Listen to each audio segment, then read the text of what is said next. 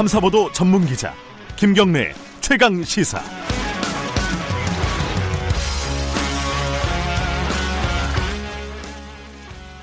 김경래 최강 시사 2부 시작하겠습니다. 어, 예고해드린 대로 더불어민주당 홍영표 원내대표 연결할 건데요. 지금 여러 가지 쟁점들이 있습니다. 특감반 쟁점부터 시작해서 유치원 3법, 산업안전보건법, 이른바 고 김용균 씨 관련된 김용균 법이라고 부르기도 하죠. 다 얽히고 설켜가지고 전국이 언제나 안 그랬겠습니까마는 지금 뭐 앞이 잘 보이지 않는 것 같습니다. 지금 진행 상황을 여쭤보겠습니다. 더불어민주당 홍영표 원내대표 연결돼 있습니다. 안녕하세요. 네, 안녕하십니까. 홍영표입니다. 네. 아, 시간이 없으니까 바로 들어가겠습니다. 네 네. 이 지금 청와대 민정수석실 압수수색을 했어요. 검찰이. 네. 특별 네. 특감반 민간인 사찰 의혹과 관련해서요. 지금 여당의 입장을 좀 듣고 싶어요.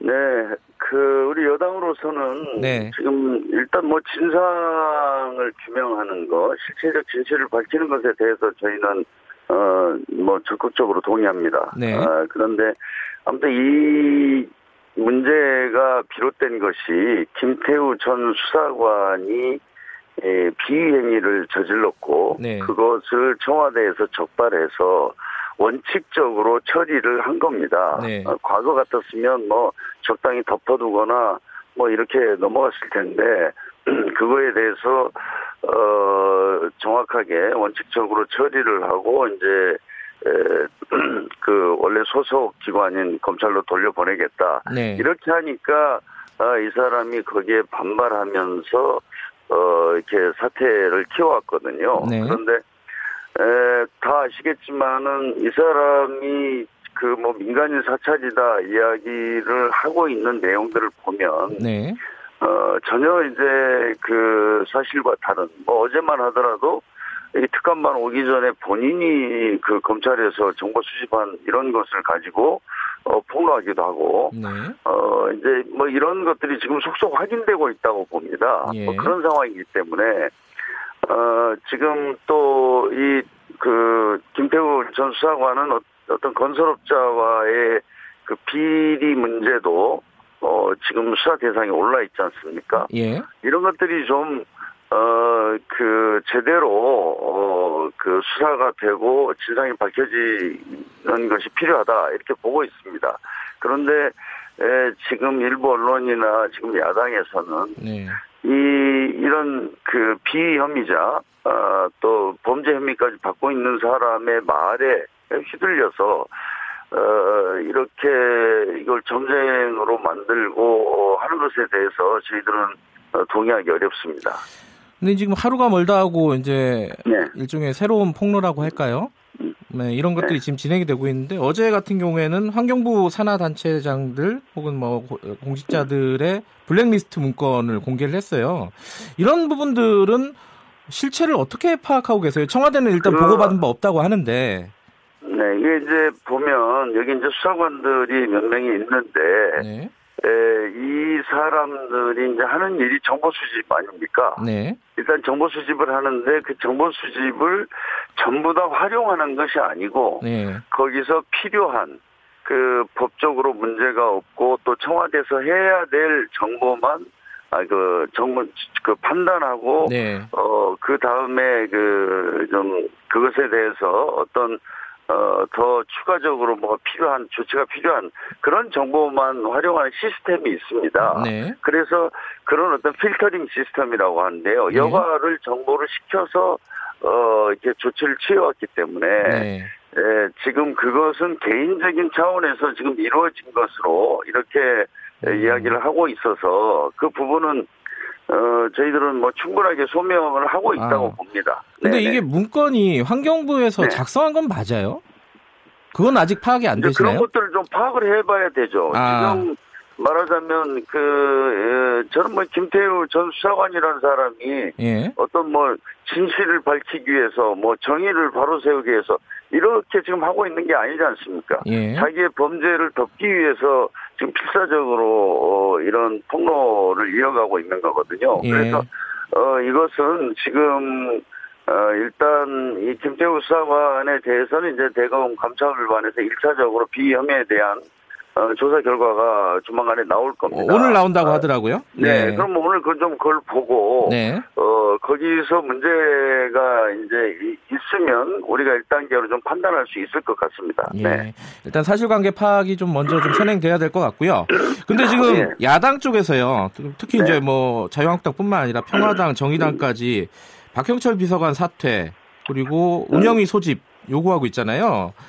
네. 이게 이제 일종의 좀 관리 책임은 어쨌든 져야 되는 거 아니냐 개인의 만약에 개인의 일탈 행위라 하더라도 그러니까 예. 제가 처음에도 말씀을 드렸지만 예. 관리 책임이라는 것은 어 그 이 사람의 비위를 적발해서 예. 어 과거와 달리 원칙적인 처리를 한 거 아닙니까? 예. 네.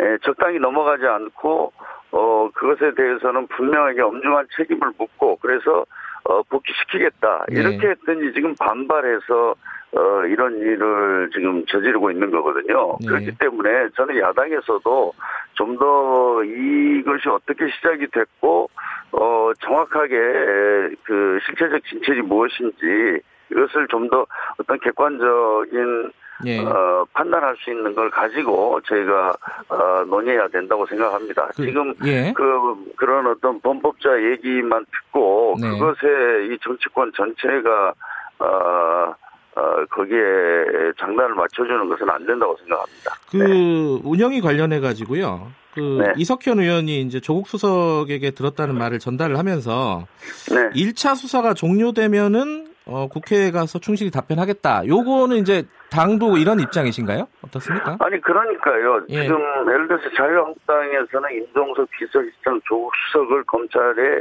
고발했지 않습니까? 예, 예. 그래서 어제 이제 검찰이 그 압수수색까지 한 거고요. 예. 그러면 상식적으로 보면 저희가 만약에 운영위원회로 조국 수석이나 임종석 실장을 불렀을 때 예, 예. 어떤 피의자는 자기와 관련된 사안을 답변하지 않을 어, 권리가 또 있습니다. 네. 그렇지 않습니까? 음. 아니 이것은 지금 자기가 피의자고 어, 검찰의 수사가 될 것이기 때문에 답변할 수 없다. 네. 그러면 이게 무슨 그 운영위원회에서 뭘 밝힐 수 있겠습니까? 그렇기 때문에 에, 저는 적어도 어, 검찰 수사가 끝나는 시점에서 어, 이것은 운영위원회 소집 여부. 그러니까 운영위원회를 뭐 안 연다는 것이 아니라 운영위원회는 어, 저희 항상 열게 돼 있습니다. 그러나 예. 이 사건과 관련돼서 임종석 실장과 조국 수석을 소환해서 운영회를 하는 것은 그것은 이제 그 이후로 하자 이거죠. 알겠습니다. 네. 그럼 지금 상황에서는 네네. 어쨌든 운영위 소집은 아직은 이르다 이렇게 제가 받아들이고요. 네 그렇습니다. 네. 본회의 얘기 좀 할게요. 오늘 본회의 열기로 네. 했잖아요. 이게 네. 사실상 뭐 올해 마지막 본회의가 되겠죠? 네네 그렇습니다. 근데 지금 김용균법하고 어, 음. 유치원법 네. 두 개가 쟁점인데요. 먼저 먼저 음. 김용균법 이거 어떻게 되는 겁니까 지금? 어, 김용균 법은 제가 어제는 이제 에, 그 환경노동위원회 소위원회 법안 심사 소위원회에서 통과될 것이다 이렇게 그러니까요. 봤는데 예. 에, 그리고 어, 상당한 의견의 접점이 모아진 것으로 알았습니다. 네. 그런데 결국 어제 합의가 이루어지지 못하고 결국은 음. 처리하지 못하게 되어 있는 상태입니다. 음. 어, 그래서 저는 어, 자유한국당이 정말 무슨 생각을 하는지 모르겠습니다. 지금 이 산업안전보건법은 몇 년 전부터 사실 어, 구의역에서 그 사고가 발생했을 때 그때부터 이 법안에 대해서는 어, 여러 가지 필요성이 제기가 됐고 했는데 지금 몇 년째 이게 보류돼 있다가 지금 이번에 또 그 김영균 씨 사건으로 인해서 예. 어, 이번에는 꼭 해야 된다. 이것이 뭐 국민들뿐만 아니라 국회도 이제 그렇게 생각을 해서 통과될 줄 알았는데 저는 자유한국당 이 법마저도 이렇게 저지하는 것에 대해서 정말 절망 감을 갖고 근데 있습니다. 자유한국당이 지금 주장하는 부분은요, 이 산해도급 금지나 이제 산재 사망 시에 네. 사업주 처벌하는 게 너무 과하다라는 네. 건데 이 부분에 대해서는 더불어민주당은 어떤 중간에 절충이나 이런 부분에 대한 입장은 있으신가요? 지금 그 우선은 경제계를 비롯해서 네. 이 법에 우려하는 쪽과도 충분하게 이야기를 했고요. 네. 그래서 자유한국당과 경제계가 요구하는 안을 많이 수용을 했습니다. 네. 그래서 내용적으로 저희들은 이제 전혀 그 좀 걱정하는 것들이 이, 그 발생하지 않을 거다 이렇게 보고 있는데 예. 에, 지금 자유한국당에서 저렇게 에, 무슨 이유인지 이 법을 통과시킬 수 없다. 뭐 어떤 예. 자유한국당 소속 의원은 뭐 이, 즉 이렇게 되면은 우리 대한민국의 뭐 기업은 다 죽고 뭐 네. 민주노총만 예, 세상이 된다 이런 음. 식의 이야기를 하면서 네. 반대하고 있다니까요. 정말 답답합니다. 그러면은 어, 이미 이제 절충된 아니다 이런 말씀이신데요. 이게 오늘 합의가 안 되면은요. 이거 어떻게 되는 네. 겁니까? 뭐 년을 넘기는 거죠. 그럼 19년으로 넘어가는 거죠. 음, 그렇죠. 일단은 예. 뭐 자유한국당이 입장을 변하기 전까지는 통과가 어렵습니다. 예. 그리고 네. 유치원법이요. 유치원 3법은 이것도 네. 사실은 사실 어, 합의가 좀 되는가 싶었는데 이게 또 완전히 무산된 느낌이에요. 어떻습니까 그러니까 상황이? 결국은 뭐 이- 이거는 뭐 최종적으로 이제 결렬이 됐습니다. 그 이유는 아시겠지만 네. 유치원의 회계의 투명성을 어떻게 확보하느냐는 문제 아닙니까? 예. 그래서 에듀페 파인이라는 데서 통합 회계로 관리할 거냐? 예. 어, 아니면은 어 소위 정부에서 지원하는 것과 교육비를 따로 학부모들이 내는 것을 따로 어 지금처럼 이렇게 관리하도록 할 거냐? 네. 그리고 그런 것들을 위반했을 때, 그러니까 교육비를 사적으로 유용한다든가 이렇게 했을 때 처벌 조항을 두느냐 마느냐 네. 이런 것인데 이것에서 어, 자유한국당이 단 한 걸음도 이렇게 에, 나가지 않고 마음을 바꾸지 않고 있습니다. 네. 그래서 유치원 3법 최종적으로 결렬이 된 상태죠. 네. 그러면 그 fast 이상은- track으로 가나요? 네.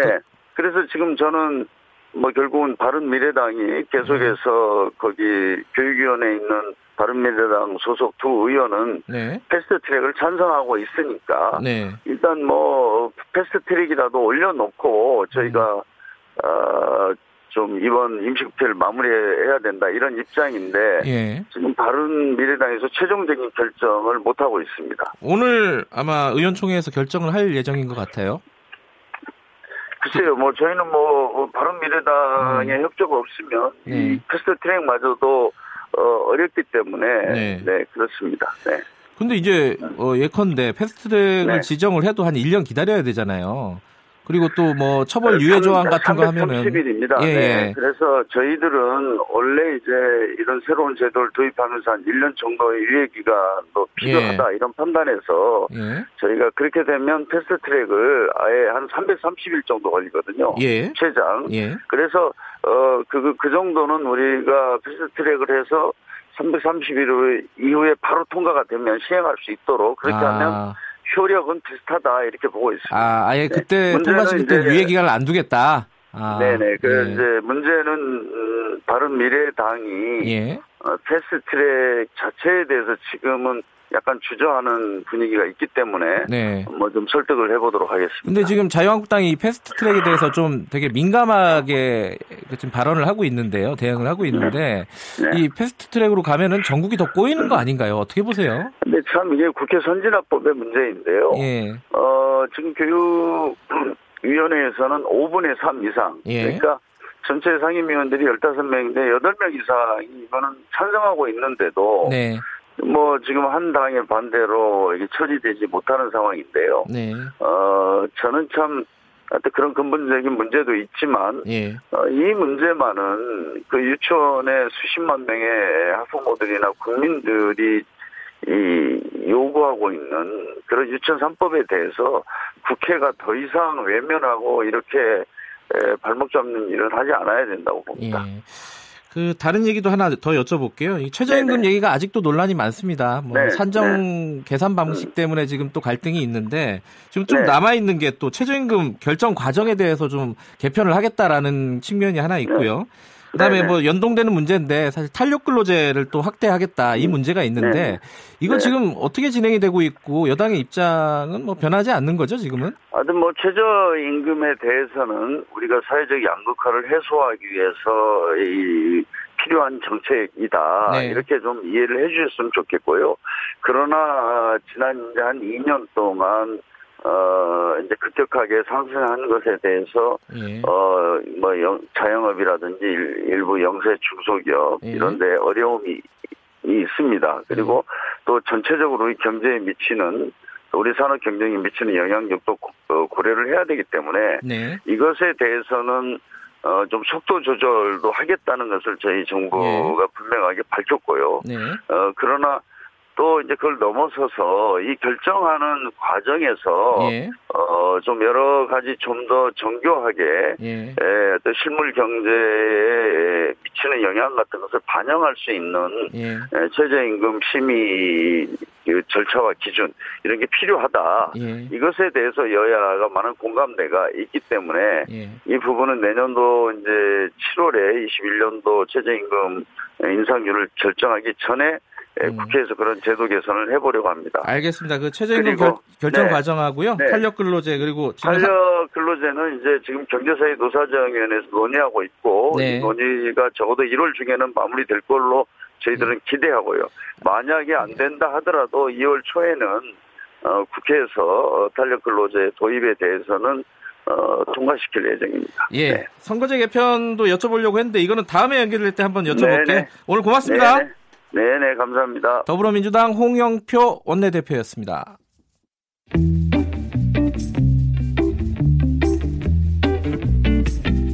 여러분께서는 지금 뉴스타파 김경래 기자가 진행하는 KBS 일라디오 김경래의 최강 시사를 듣고 계십니다.